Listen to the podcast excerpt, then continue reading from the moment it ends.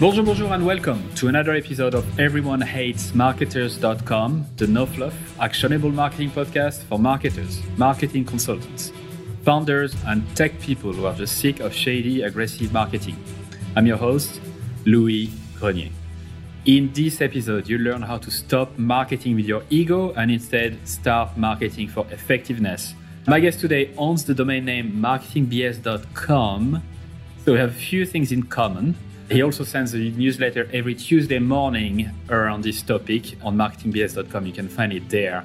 My guest has a rather big CV. He's been the chief marketing officer for General Assembly. He's been the CMO of a place for mom and actually steered the company from the brink of collapse to generating more than 30% year over year growth. And also been the VP of marketing at Expedia, uh, which you might have heard of. So, super happy to have you, Edward Nevraumont, on board. Welcome. Great be here. Your last name sounds really French, so for once it wasn't difficult for me to to pronounce it.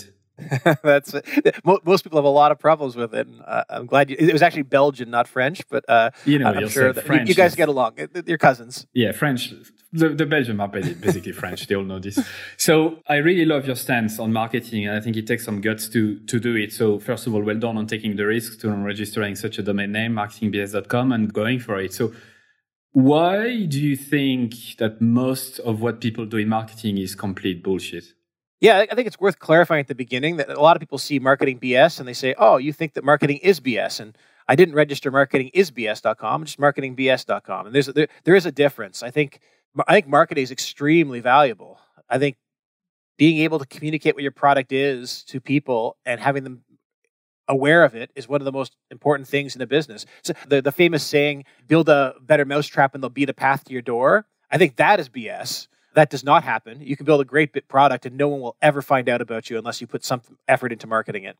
So marketing is really, really important. I think we've been distracted by bad marketing for a variety of reasons that I'm happy to talk about today. And, and that's what I talk about in my newsletters, what I talk about in my book. It's kind of what I built my career on, which is uh, stop doing the BS and start doing what actually works. So, what's the BS for you? The BS is usually shiny objects.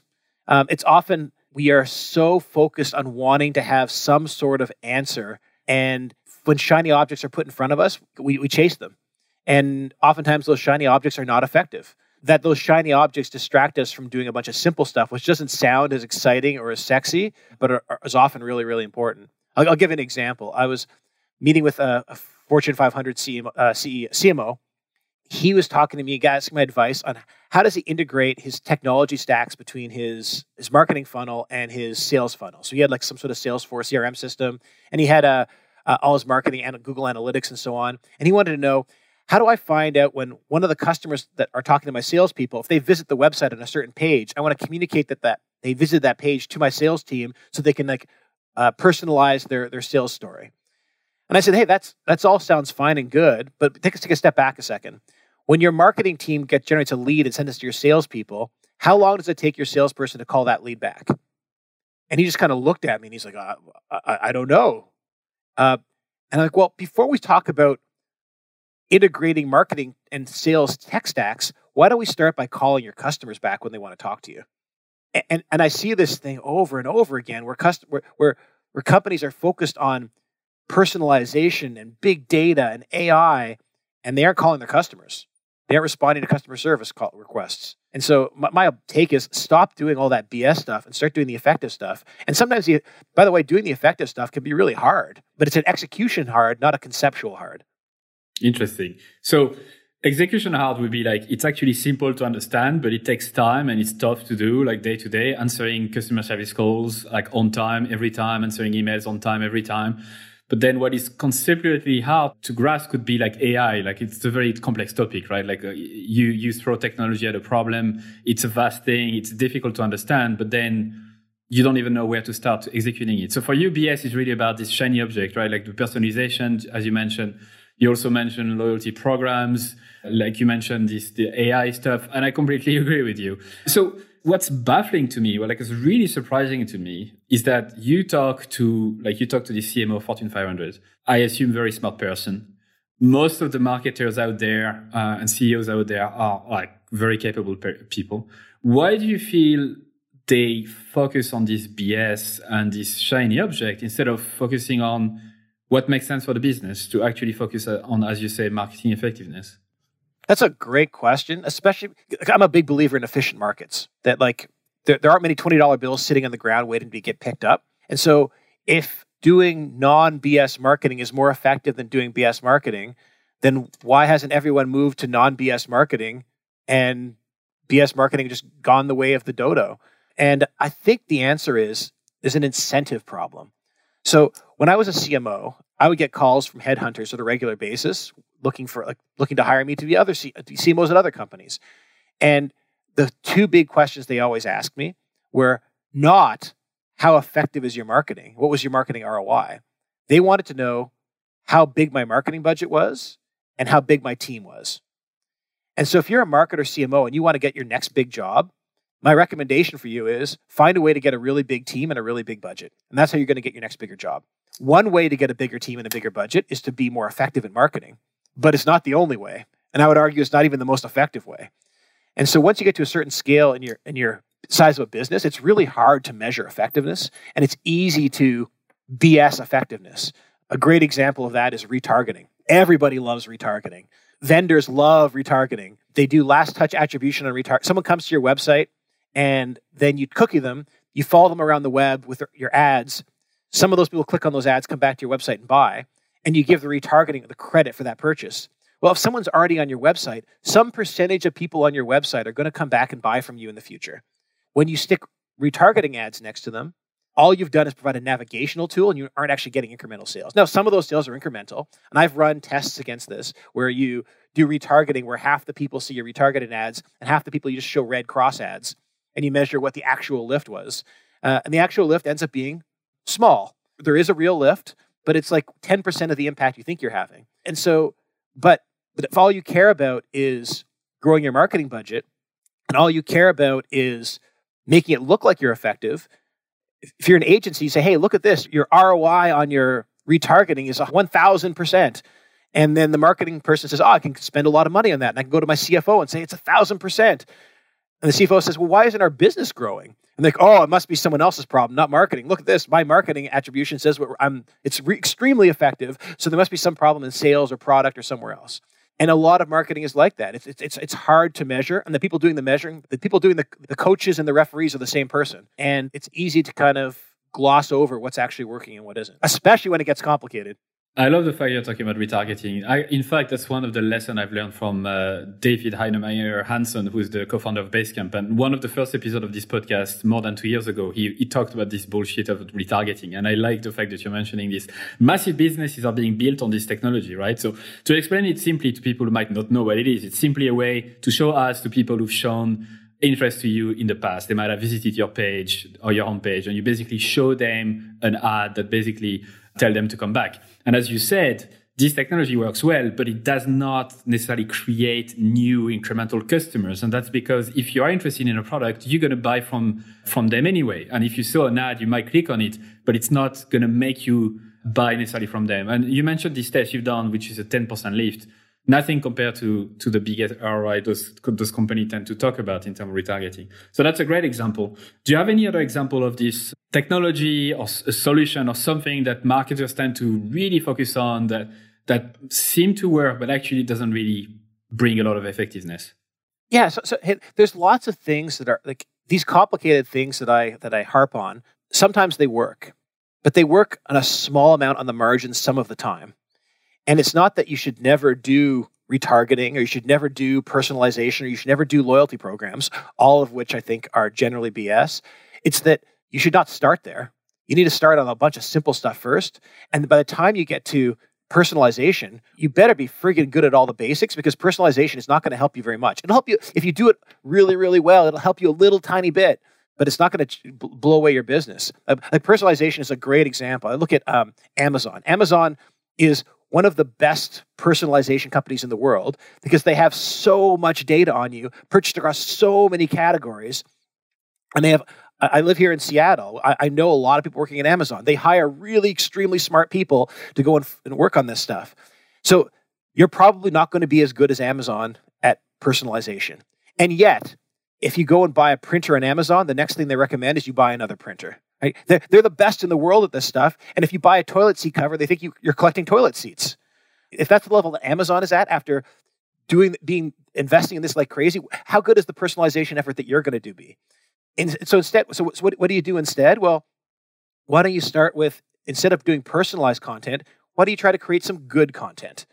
I, I joke about this all the time too. Like how how many companies do you subscribe to their email list where you're excited to get their email every time they send it to you? The only people on email lists are there because it's, it's the momentum of unsubscribing is too hard and they just basically keep it on the list and they don't open it. Open rates on company based emails drop down to about 10%, sometimes as low as 8%. They never seem to drop below 8%. There's always somebody who's going to open them. But people, there's, there's no value there. People hate this stuff.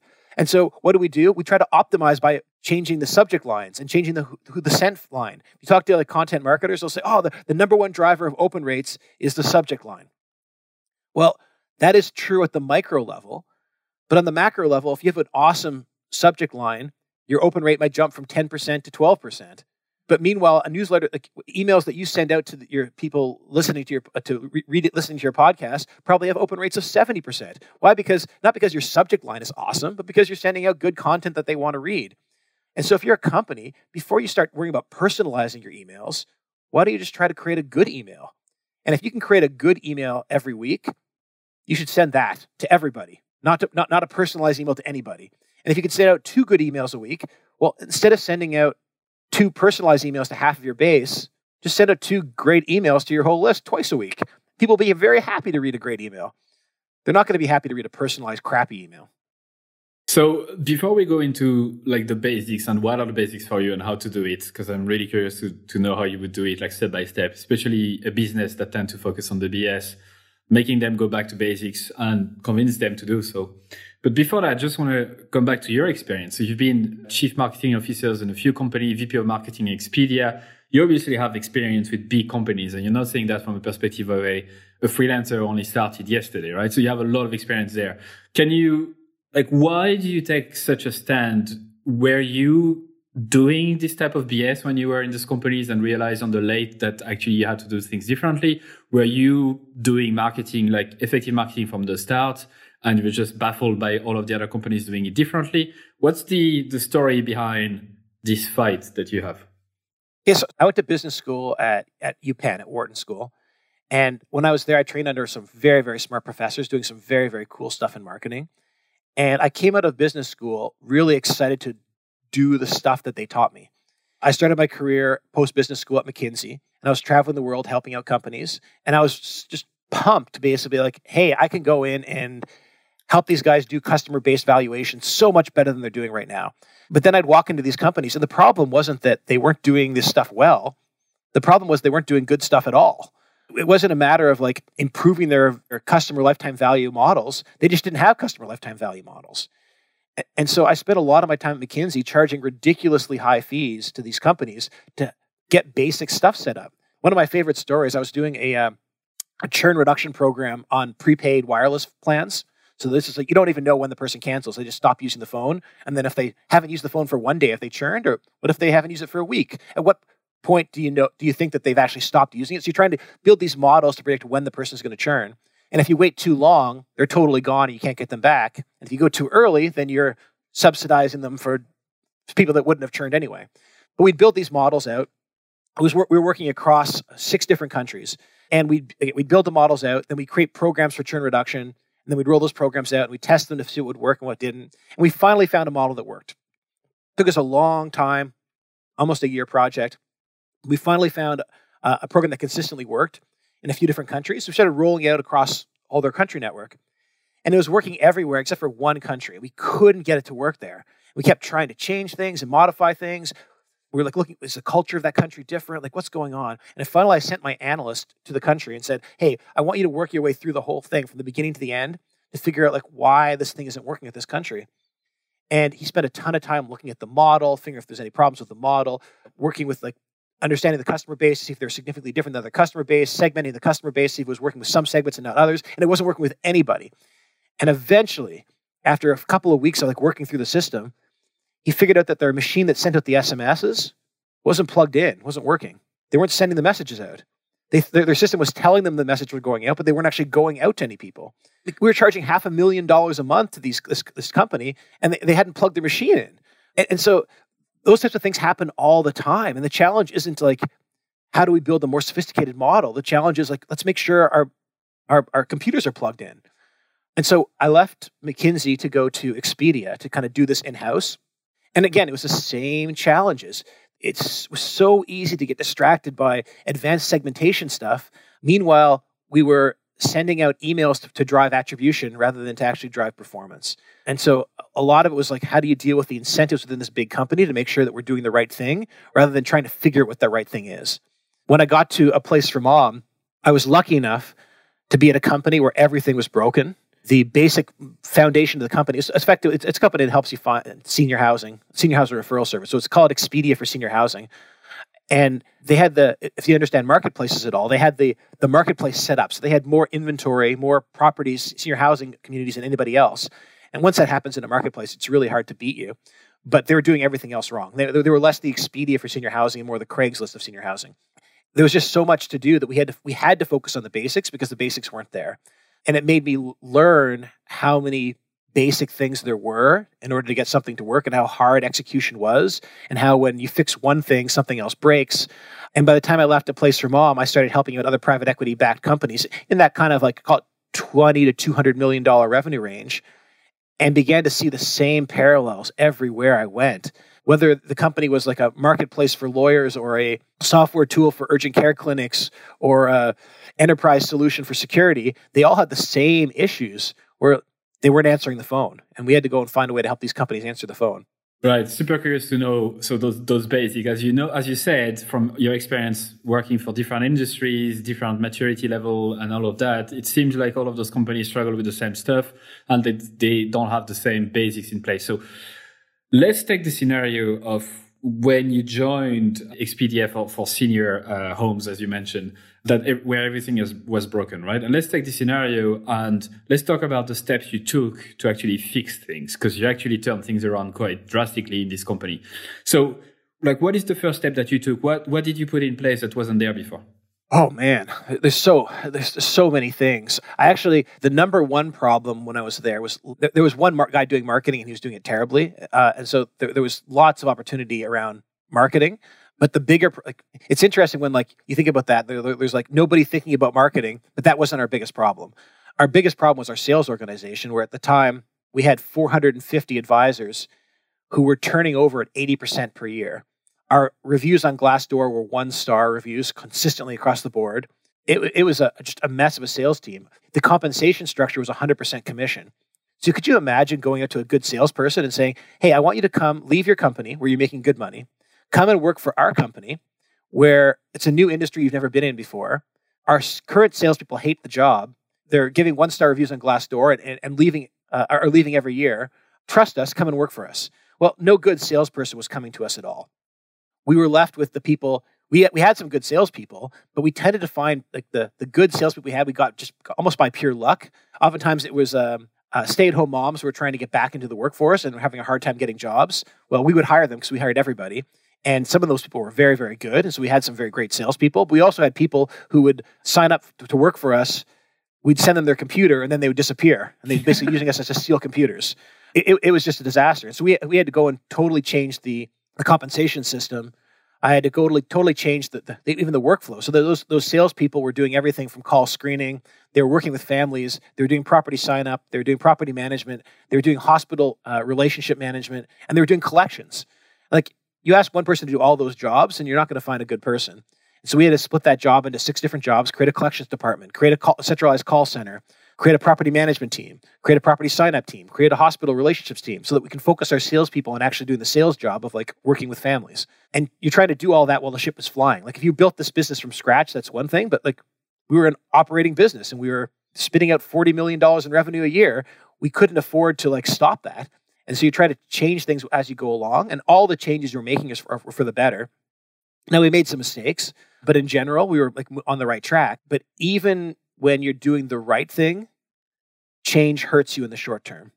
And so we were living with this world of we couldn't change too much because if we did, our company would go bankrupt and there would no would be no future. But if you didn't change fast enough, well, there'd also be no future. And so balancing all that together and like it felt like a little bit like we were that little kid in the Dutch dike where you're putting your finger in to stop the water from coming out and it would spit out someplace else. And it was a solid year and a half of struggling to make that work and making sure we had payroll every two weeks. So if you had to advise people listening right now who might be struggling in their marketing, right? They might be in a company that struggle as well, not generating enough revenue.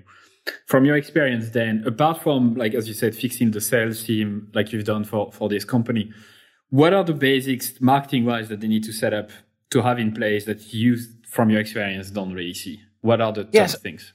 So, so uh, that's actually what I do a lot right now. I help out a company called Warburg Pincus, which is a private equity firm.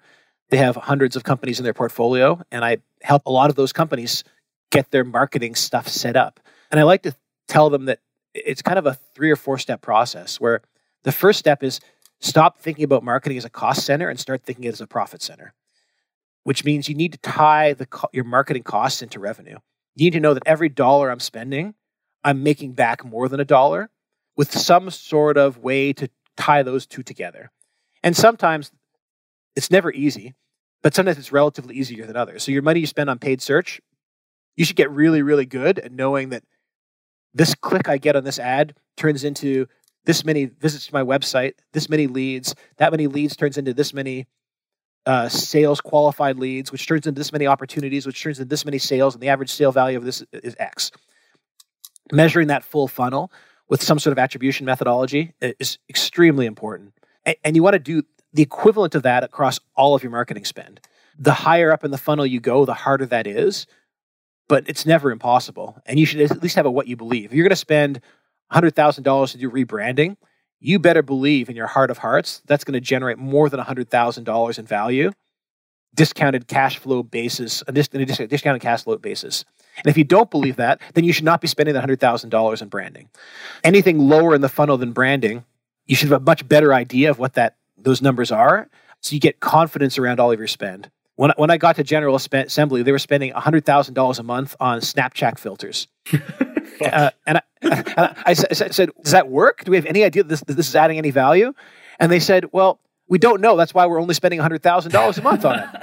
And I'm like, no, no, no, no, no, no, no, no, no, no, no. That's not the way it, you can't do that. You want to know if it doesn't work, we should spend zero. And if it does work, we should be spending a million or $10 million a month. We should be capping it out as much as possible. But this, I don't know if it works, therefore I'm just going to throw a little bit of money at it, is never, never, never a good idea. So you need to find some way to like have an estimate or a belief anyway of what value something is providing on per dollar spent and then scale the ones that are and, and, and reduce the ones that aren't. Okay, so excellent. Thanks so much for, for going through this first step. You mentioned paid search. Paid search typically is the kind of easiest to tie back to revenue and ROI, right? Because Google, like Google AdWords and analytics and all of that gives you a lot of good attribution metrics. So you can see how many people search for this keyword, how many people click on your landing page, how many people converted, etc., etc. So it sounds like even with Excel, just an Excel spreadsheet and napkin calculation, you can get an overall view of you put one dollar into your AdWords, you get two point five dollars back or whatever, ten dollars back, right? It sounds like easy enough, right? But then when you start switching to channels that are a bit more complex, maybe content is another one, maybe event uh, is another one, maybe, as you said, brand, like this type of higher purpose campaigns. How do you advise those companies to tie to tie everything together? Like, what's your process for that? Yeah, so, so you, you made a good point. Start with the easiest stuff. So make sure your paid search is doing it. Most companies I talk to are not doing that well. They, or if they're doing it at all, they're doing it at the gross level where they have like a line on their spreadsheet that's called paid search, and they do it for the overall channel of paid search, and it with no level of granularity. And you really want to get to the point where you're you're not doing it at the keyword level because you're not going to you're not going to be able to learn anything at that level of granularity. But there's somewhere between the, the whole channel of paid search and the level of an individual keyword, and you need to be able to tie those together and figure out, hey, I'm spending a dollar to make ten dollars here, and I'm spending a dollar to make fifty cents here, and I can scale up the ten dollars and scale down the fifty cents. You got to get that right. And yes, it's easier than the other stuff, but man, companies struggle with it. So get that going first. And then once you have that, you can kind of work your way up the funnel. So the second part of the second type of leads that you get are leads that are are leads or customers where you get their email address, but they don't buy. They don't turn into a lead. Like maybe you're a B2B company and you have a white paper and they download the white paper. You're basically creating like awareness in the category without, uh, an, but you're, but you're not, you're not driving an immediate purchase. At General Assembly, we, we had a guide for how to get a job in a startup. Well, we made no money on that. We got an email address. So now you need to figure out your email attribution programs where I collect an email address. What's it cost me for that email address by marketing channel? What activities am I doing to that email over what period of time? And what percentage of those emails over what periods of times turn into leads, which then turn into revenue down the line? And it's just it's further back in the funnel. It takes you longer to measure that. Your feedback cycle is a lot slower, but you have early stuff early on in the funnel that you can at least figure, start to figure stuff out. And you want to create ways to make that attribution happen. So if you have that white paper, you could gate it or not gate it.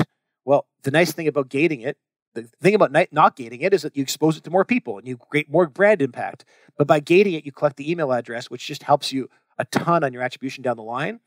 And even if you give up gating it later on, you can start measuring a impact per view of the the white paper so that you can quantify that value down the line. And so I'm a big believer of doing things. Uh, the example I gave of the of the the Red Cross. You're not going to do all your retargeting where half the ads are going to be Red Cross. You're throwing away half your budget. But doing it once or twice to get the the measure of the incremental lift of the retargeting is really really important. So that going forward, I can take away the Red Cross ads, but still assume that 90% of those clicks are, are invalid.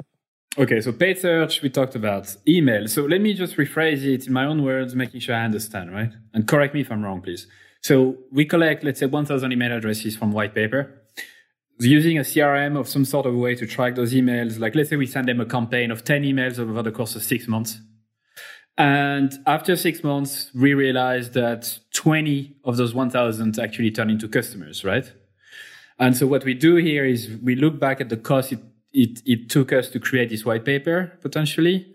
And then we also look at the value that this customer brought. And then we basically look at, okay, from 1000 we got 20. This is the return on investment. Is that roughly what you're talking about? That's exactly right. Okay. And it takes time, right? Because you collect the email address now, they're not ready to buy now.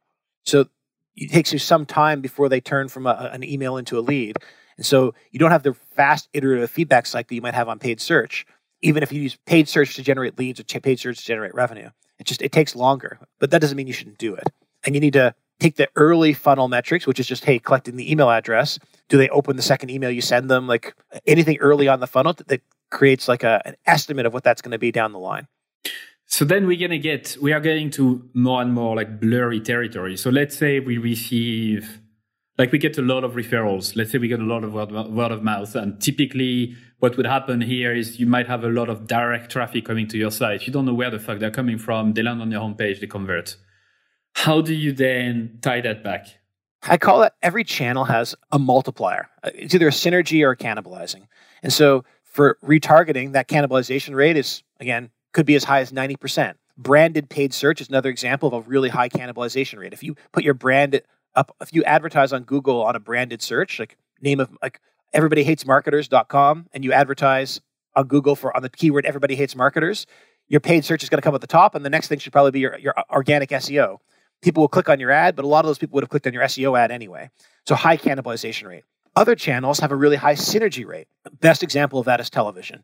You run a TV ad, no matter how good you are at attributing the impact of that television ad, it's going to have impact beyond what you're able to measure. At a place for mom, we did a lot of television. We had, we had Joan Lunden as our celebrity spokesperson, and we did everything we could to attribute that television spots. And we did like, pretty direct response marketing TV spots like, Hi, I'm Joan Lunden. You should get senior housing. Call now to get some senior housing help. We put a phone number on the, on the TV spots anytime anyone called that phone number, we could attribute that back to the TV spot. We have a dedicated phone number for every TV spot we ran. We could tie those together. It was really obvious. But that was only a small percentage of the impact that came from TV. The, bigger impact came from a branded lift we saw in our brand traffic the day, the, the same day the phone phone calls came in. We saw like a super high correlation between lift in branded traffic and number of phone calls on any given day. But it doesn't stop there. We also saw long term brand lift from our television spots because it was the only, only brand advertising we were doing, only top of the funnel stuff we were doing. So any brand traffic lift, we knew that, that was, that's where it was coming from. And so over the course of the next 12 months, we got as much lift in brand traffic as we did on the day the TV spot ran. And so now we're looking at three effects. We have like the, the effect from the phone from the phone calls, the effect from brand traffic lift on the day you ran the, fo- the ad and the same day you got the phone calls. And you got the brand traffic lift over the next 12 months. But we're not done there. Now we have the fact that like Google has made it very, very clear they love branded companies because there's a brand trust when, when you when you're a brand versus like some fly by night organization. So our unbranded SEO started lifting during the same time period. Now, was that because we had an SEO team that was doing all sorts of great work? And absolutely yes. But the other impact of it was that our television was lifting our uh, unbranded SEO. Our click through rate on our paid search was going up.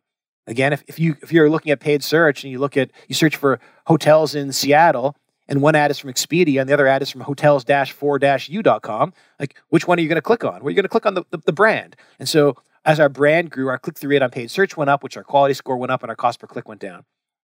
But it doesn't even stop there.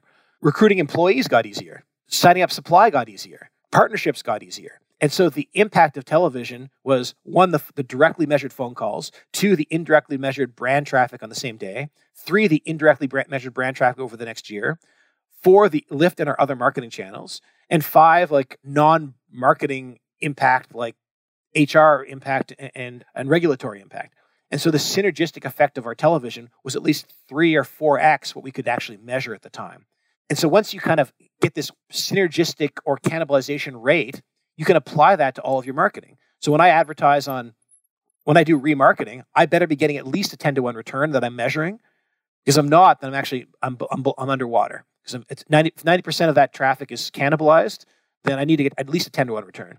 On, on television, though, if I'm getting a, a 5x synergy, if I'm getting a 20% or a negative 80% return on, on, on television, I'm actually breaking even. So a negative 80% return on measured television impact was the same as a 10x return on retargeting. Okay, so thanks for this thorough answer. Let me deconstruct it. And by the way, the, I think you're the first person I'm talking to who makes the word synergy sexy again. So thank you. Um, so, so let's say we spent um, one million euros or dollars. Let's say dollars, one million dollars on a TV ad. And the direct return I got on the day the ad runs is only $200,000, which is like negative, uh, uh like minus 80% ROI. Because you've done your research and like over the course of a year, you know that the lift is basically five times. So whenever um, the direct response you get from the ad, actually the actual maximum impact is five times higher than that through all of the snowball effect that you had you basically have $200,000 multiplied by five equal 1 million. So you go back to your original investment. It's that, that's what you're describing. That's exactly right. You, and, and, so that you may or may not want to do that. Right? Uh, if you're, if you're spending a million dollars now to make a million dollars over the next 12 months, like that's probably not good enough. But if you are making 500,000 instead of 200,000 and you know for sure that the lift is 5x, then you're like, fuck, that's, you know, that's good return.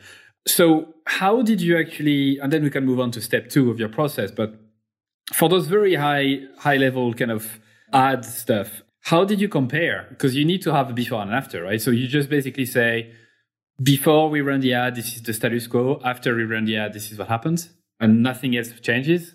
Yeah so it gets it's hard right? It's not not obvious it's not easy. And the bigger your brand the harder it gets. We were small enough when we started television that every time we ran our tv spots we saw a short-term brand pump that, that happened on the same day. I guarantee when Coke runs a TV spot, they don't see any lift in sales the day they run the TV spot. And it's not because the TV spots aren't working for Coke and they're working for us. The, the reason is that Coke's base level of brand, base level of purchase levels just, was just so much higher that the noise overcame any signal from their TV spot. And so the solution is to, at least initially, is to have a high enough spend and a low enough base that you can actually measure the impact. And so uh, TripAdvisor did this. So did, um, I want to say Zillow, where to test their television spots, instead of running national TV spots, which were be far more cost efficient, they did intense TV buys in one specific city. And so they saturated a market to see whether or not they could see a lift in traffic in a specific city by spending intensely on TV and then not spending anywhere else. And so from that, they can kind of measure all those indirect effects and see what's happening. We did something similar at General Assembly where we did intense subway buys in different cities.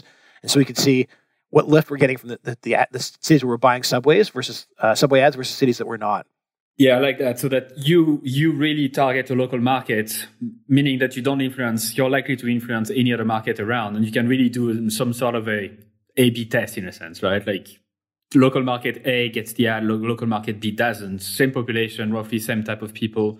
We get we see fifty percent more branded search compared to this one after the, the ad is running. So you basically right. do a, tra- a a real life A/B test as much as as you can measure.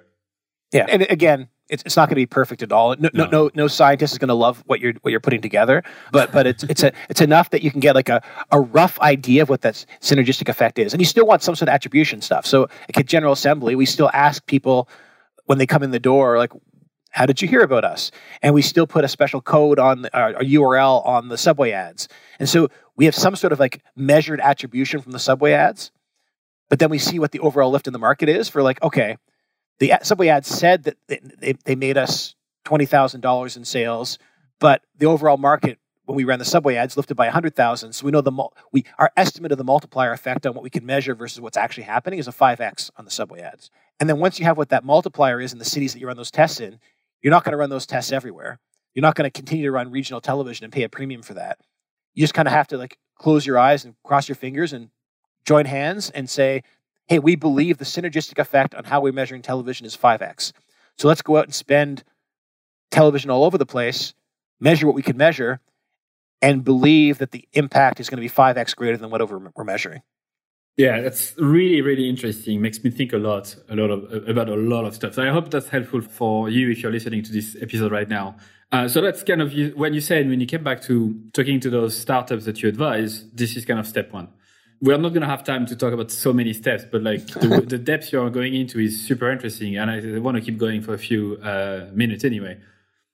So once they know roughly that like marketing is now a profit center, they understand whatever money they spend, they get that out. Once they have that basis sorted, what steps to what's what do you like to do after that? So step two is, is now that you have all of these marketing channels and you know what your return is on these marketing channels, you're going to find some marketing channels where you're spending a dollar to make 50 cents. And so the first step is stop doing that. Is just turn off all these channels where you're spending a dollar to make 10 cents.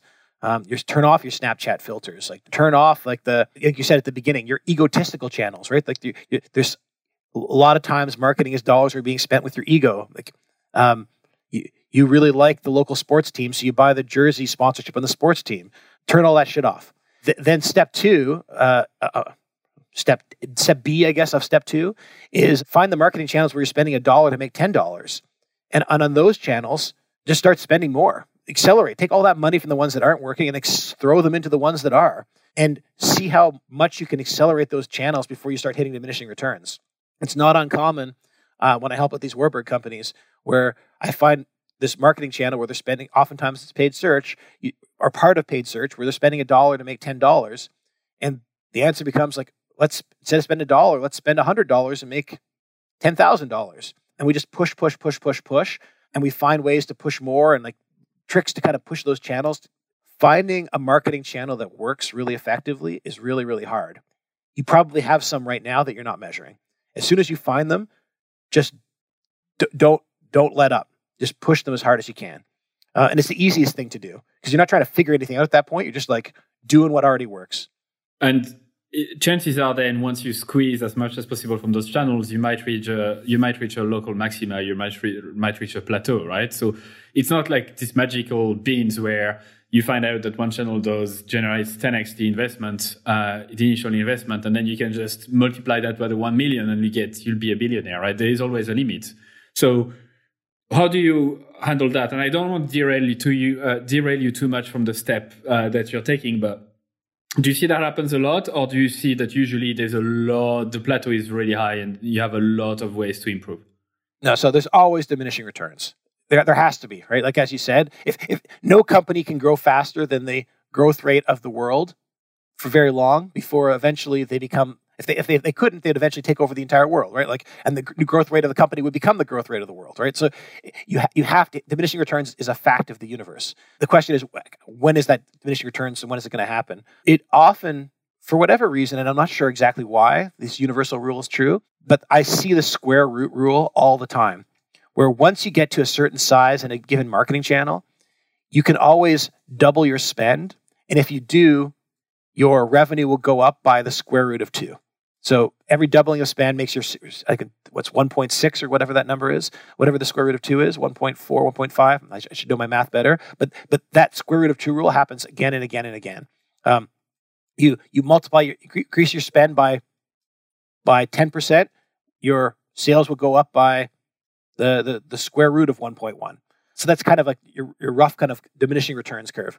Sometimes you're lucky and you're early enough in the funnel that, that, that you don't hit those diminishing returns for a while yet. Like diminishing returns are probably there, but you can't see them. But once you get to any sort of reasonable deal scale, that's often what happens. There's your diminishing returns are always going to be there. You want to, but you want to push them as far as you can. And the, and the bigger your percent, so if you're making a 100x return on a channel, man, you can have lots of diminishing returns before you run into trouble. If you have like a 10% return on a channel, you're probably pretty close to the boundary of diminishing returns, given what you're doing right now. Which gets me to step three, which is like do what you're doing better once you find the places where there's like gold in them there hills, get better pans and get better pickaxes and focus your attention on your big channels that have high ROI. And I know I keep going back to, to paid search, uh, but it's, it's, it's probably the easiest one to talk about. Paid search in general, people do it terribly. They're, again, go back to the thing we talked about at the beginning. They chase shiny objects and they don't focus on the basics. Agencies are focused on spending your money, not on being more effective. The way agencies get more clients is that they have really good sales teams and really good customer service teams, not really good marketing teams. It's actually a struggle for agencies that are really good at marketing. And I'm sure they get frustrated because they, they, if they get better at marketing, they don't get more revenue. They, they need to get better at sales and better customer service if they want to grow their business. And so paid search is just done terribly across the board. I find we go in and we take these channels and just do them better. It's improve your site speed, and all of a sudden your SEO will get better because so nobody's nobody's been looking at site speed. It's on paid search. It's making sure that your ad copy matches the keywords people are typing in, which is again very easy if you're selling red umbrellas in Austin. You just make sure your ad says red umbrellas in Austin. Now, again, most of the time people use creative ads and they don't do that. So it's fixing that first and making sure all your ads just repeat the same words the person types in. But then doing that at scale is really hard so if, if you have a thousand products in a thousand cities with a thousand colors, all of a sudden you're in millions of ad copy, um, and that's that's difficult to do. And most companies aren't doing it, and so we do that next. Um, and when you start fixing these different marketing channels, as soon as they're as long as they're scalable marketing channels, you're not wasting your time. One of my favorite stories when I was a consultant, we were helping out a grocery store and helping them do improve their operations, and they were stacking bananas. And we, we do it. We were just like we were just like following these, these stackers around through the store and watching what they're doing. And when, when they were stacking bananas, the, the the system on stacking bananas was to go and create the first the bottom layer of the pyramid, and then do the second layer of the pyramid, third layer of the pyramid. They'd kind of work their way up to the top of the pyramid and make the stack the, the pile of bananas. And we timed them doing it, and then we said, hey, let's try this. Instead of working your way around the do kind of like layer by layer of the pyramid. What if we just took one row of the pyramid and did it from the bottom all the way to the top of the pyramid, and then go to the next one, do the bottom of the top and bottom of the top, and just work your way around. Instead of doing cir- multiple circles to, to stack the bananas, you just kind of you do one circle around one time by stacking all the way up to the top. And we found out that by doing that, it saved like two minutes on the stacking of bananas. Which again, if you're an in one grocery store in one place, you probably don't care. You're paying your your staff member minimum wage, whether he takes like 10 minutes to stack the bananas or eight minutes to stack the bananas. You don't really care. But if you're a national grocery chain with thousands and thousands of stores, you take two minutes off the stacking of bananas across all the stores, all of a sudden you save $2 million a year. And so once you get things up to scale, small improvements can make a big, big difference. And so you find your biggest channels that are already effective and you focus on you focus on making your improvements there on the margin. Um, and those marginal improvements all can have significant impact on your business. So, how do you prioritize such uh? So, let's say we have like let's say five marketing channels that are ROI positive, working very well, and then underneath, as you said, there are multiple things you can optimize. How do you like to prioritize? Okay, this is the first thing we need to do. This is the second thing we're likely need to do, etc., etc. What do you look into? So, one is the scale. And so, you focus on your bigger channels first. Second is your ROI. So, you focus on the, the the valuable channels first. Third is the insights you already have from other places. So figuring out something new is really, really, really hard. Copying something that already works someplace else is, is comparably much, much, much easier. And so where, where you have like a toolkit of pl- things that you're not doing right and someone else is doing someone else is, focus on the that first because it's it's a lot easier to to have impact. Once you get to top levels of performance, people look the what gets you there is very different and iso, um, esoteric by by business. Every business is different, and it's every, every business is different in its own way. Um, every industry is different in its own way, and it's hard to kind of take findings from one place to another. But the basics are the same everywhere. Like the idea of like, hey, call your customers back when they want to talk to you is the same whether you're in travel or you're in car sales or you're in education provider. Um, everyone wants good customer service, and so if there are things you are doing badly that other people are doing well and have had, had significant impact, fix that stuff first before you start thinking about like, okay, what's the over the top thing we can do to really, really go to the next mile? And it's it's it's less sexy, it's less interesting, but man, it has a big impact. Yeah, I mean, your CV uh, speaks for for itself, right? You've done amazing job for a lot of companies. So clearly, what you're saying has uh, has a lot of value for people listening right now. So you mentioned customer service as a basics. What are the basics? Do you feel like the foundations are not there uh, apart from that? So, figure out who your customers are that make you money and treat those customers really well. And what does treating them really well mean? It means meeting their needs and being convenient for them.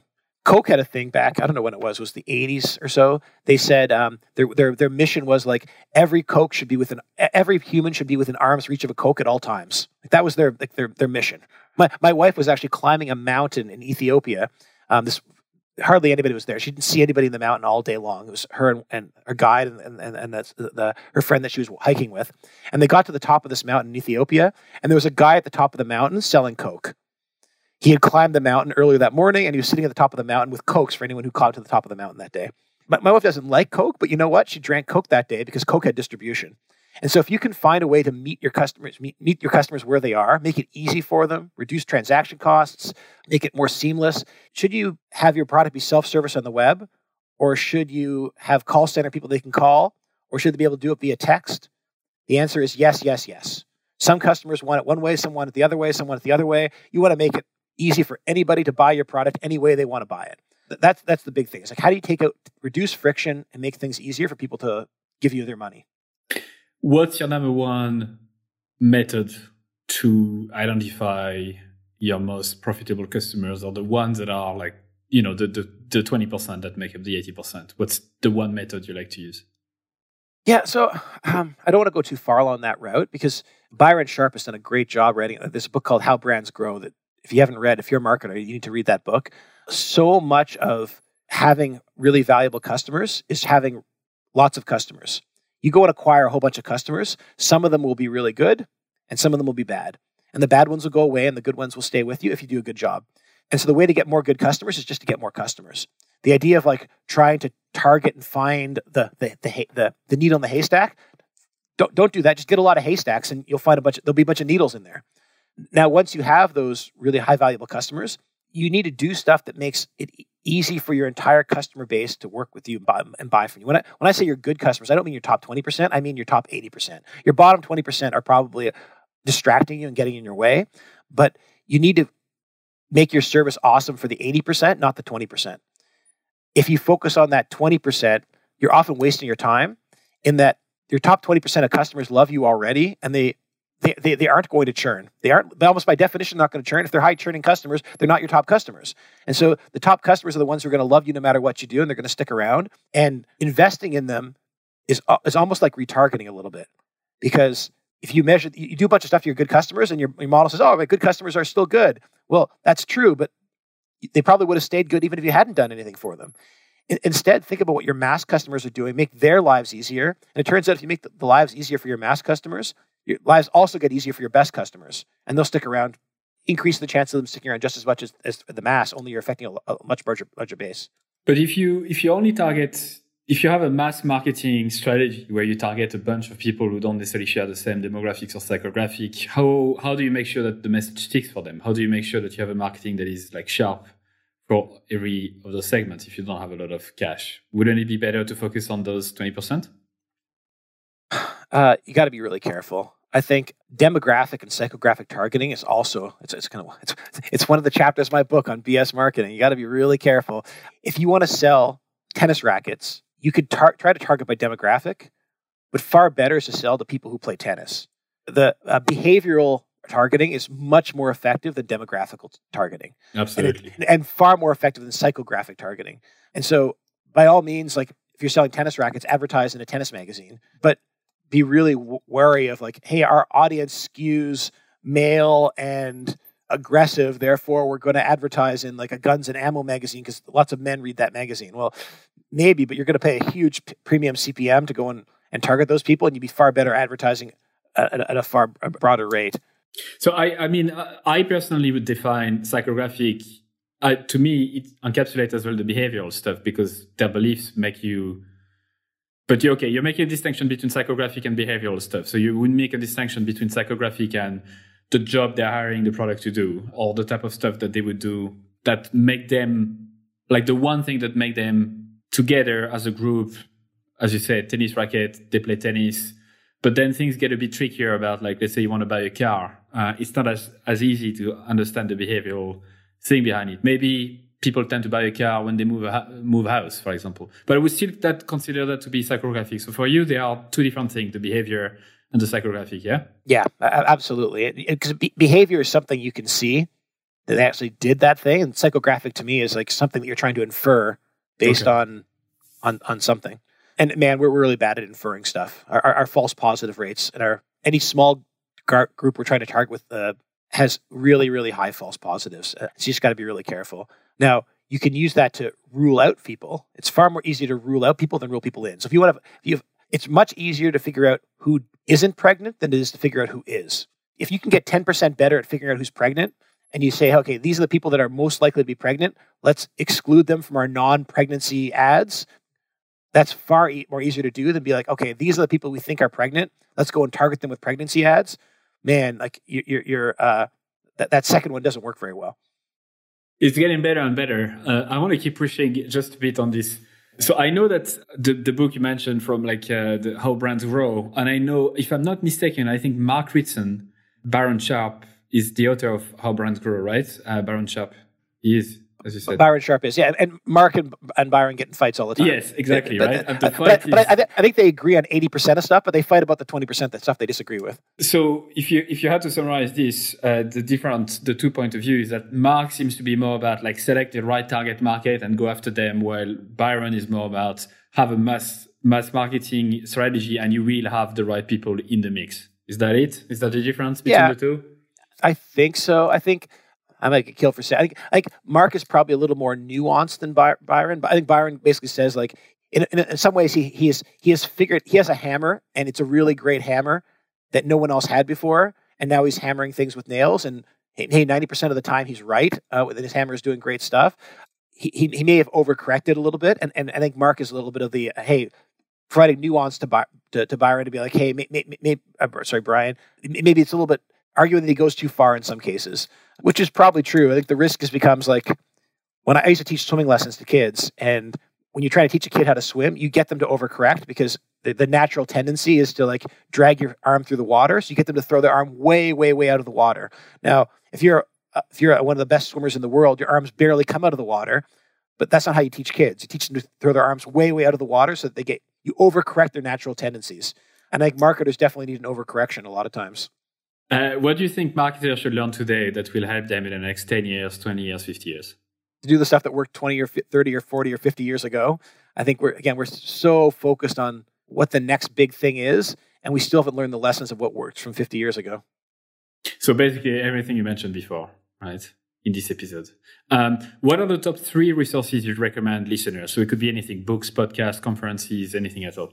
That's it's tough. Like, like, for a long time, people would ask me like, "What book do I need to read to become a CMO?" And the answer I always gave was like, "I don't know. There's it doesn't exist." I think how, how brands grow is a great, great resource. It's like a it's a correction to like a lot of the BS that's out there. Um, when I was a VP at Expedia, I bought a copy of the book for my entire team.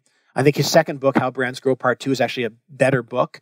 In theory, it's more about luxury goods and like international markets, but in practice, rather than just being about here's all the things that are bad, he talks about here's what you should do instead. And so I, I think it's a it's a more readable, effective book for most marketers. I think you should be uh, subscribing to my newsletter. I talk about this stuff every week. It's a, a deep dive coverage of something that's happening in the news that ties back into what it really means for, for, for, for marketers. And then I would do I read non-marketing stuff. I think a lot of the insights I get are from things that are not marketing specific that you can pull that you can pull you can pull stuff from that that, that are helpful to you. So instead of reading a, another newsletter about content marketing and how you need to create a top 10 list um, and here's how you trick people into filling out your emails and so on um, re- read something like stratechery where, where, ben thompson does a deep dive into um, tech strategy and you'll, you'll be able to pull marketing insights out of that read, read marginal revolution by tyler cowen where he t- talks i don't even know exactly what he talks about lots of different things every day that I, I pull insights from all the time and i think reading non-marketing stuff is probably going to be more helpful than reading a lot of the marketing things I concur. Uh, yeah, and I would say, yeah, again, if you're listening to this episode, do subscribe to the, to to Ed's newsletter. Uh, a lot of wisdom there. I'm definitely going to read How Brands Grow. I I haven't read it yet, and I'm sorry, I will. I promise.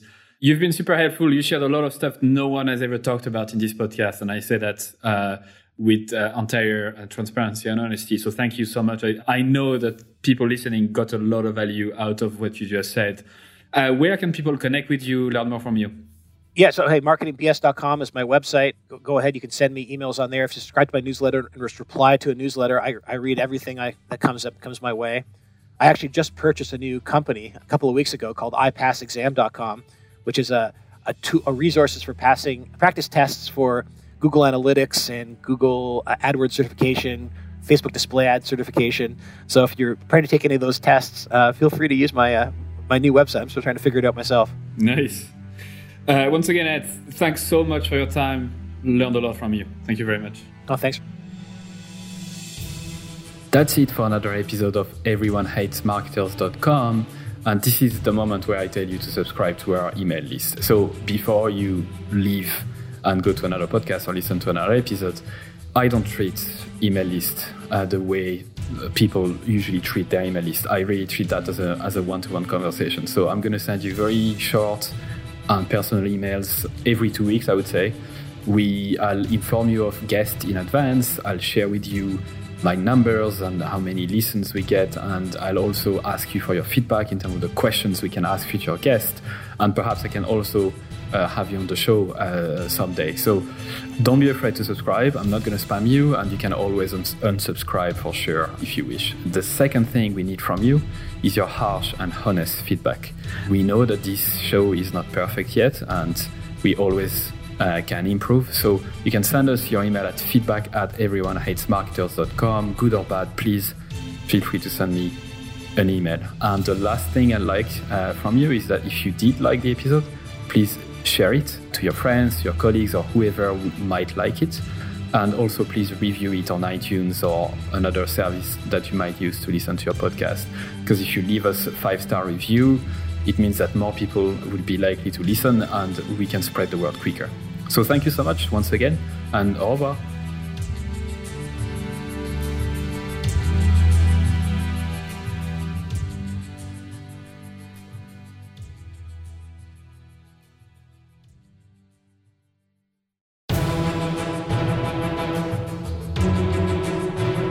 And that's it for another episode of EveryoneHatesMarketers.com. Thank you so much for listening. I'm super, super grateful. I'd love for you to consider subscribing to my daily newsletter, Monday to Friday, called Stand the Fuck Out Daily. I send very short, hopefully interesting, surprising, shocking, entertaining content to help you stand the fuck out. It's at everyonehatesmarketers.com. You can subscribe for free and obviously unsubscribe whenever you want. I'm just going to read a couple of emails that I got recently as a reply Juma said your content attacks the mind primarily, which is such a good thing because most of us are skilled at what we do, but we don't have the courage to do it our way. Mark, who just subscribed a couple uh, days before, said, This is my first issue of your newsletter. Love it. Glad I subscribed. Brianna said, I just realized this morning that my email habit is now to one, skim through the list, two, select all unread industry email except yours, three, delete and don't think twice, four, quickly skim yours. Amy said, also loving the new content that's coming from you. It feels really lovely. Candle said, I like your writing a lot. It really resonates. There's so much bullshit out there. It's good to touch the authentic. And Chloe said, Where is the I fucking love this email button? Brilliant. I hope you subscribe. You'll be joining more than 14,000 subscribers at this stage, which is crazy. It's the size of a small stadium. Anyway, thank you so much. See you on the other side.